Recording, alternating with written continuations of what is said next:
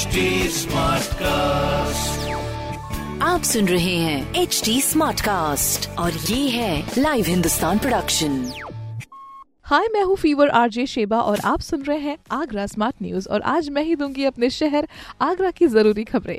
सबसे पहली खबर ये है कि पहले आरटीओ में 150 लोगों के टेस्ट की व्यवस्था की गई जिसे लोगों की बढ़ती संख्या देखते हुए 200 कर दी गई है, लेकिन आवेदकों को अभी राहत न मिलने से इसे ऑनलाइन प्रोसीजर में बदल दिया जाएगा। अगली खबर ये है की बीते दिन आगरा शहर में मिनिमम टेम्परेचर और भी गिरावटी हुई, जिसमें पारा तीन डिग्री और भी लुढ़का, जिससे 1.5 डिग्री सेल्सियस नोट किया गया मौसम विभाग के मुताबिक अभी 24 दिसंबर तक ऐसा ही हाल बना रहेगा। अब आगे देखते हैं क्या होता है। और अगली खबर यह कि पंचकुया कोठी मीना बाज़ार मार्ग को सोमवार को समय से पहले ही खोल दिया जाएगा, जिसके बाद बीते पाँच दिन से जो लोगों को परेशानी हो रही है, उससे भी राहत मिलेगी। इस तरह की खबरों के लिए पढ़ते रहिए हिंदुस्तान अखबार। कोई सवाल हो तो ज़रूर पूछिए फेसबुक इंस्टाग्राम और ट्विटर पर। हमारा हैंडल है एट और इस तरह के पॉडकास्ट के लिए log on to W W W dot H T smart cast dot com आप सुन रहे हैं एच डी स्मार्ट कास्ट और ये था live Hindustan production smart Smartcast.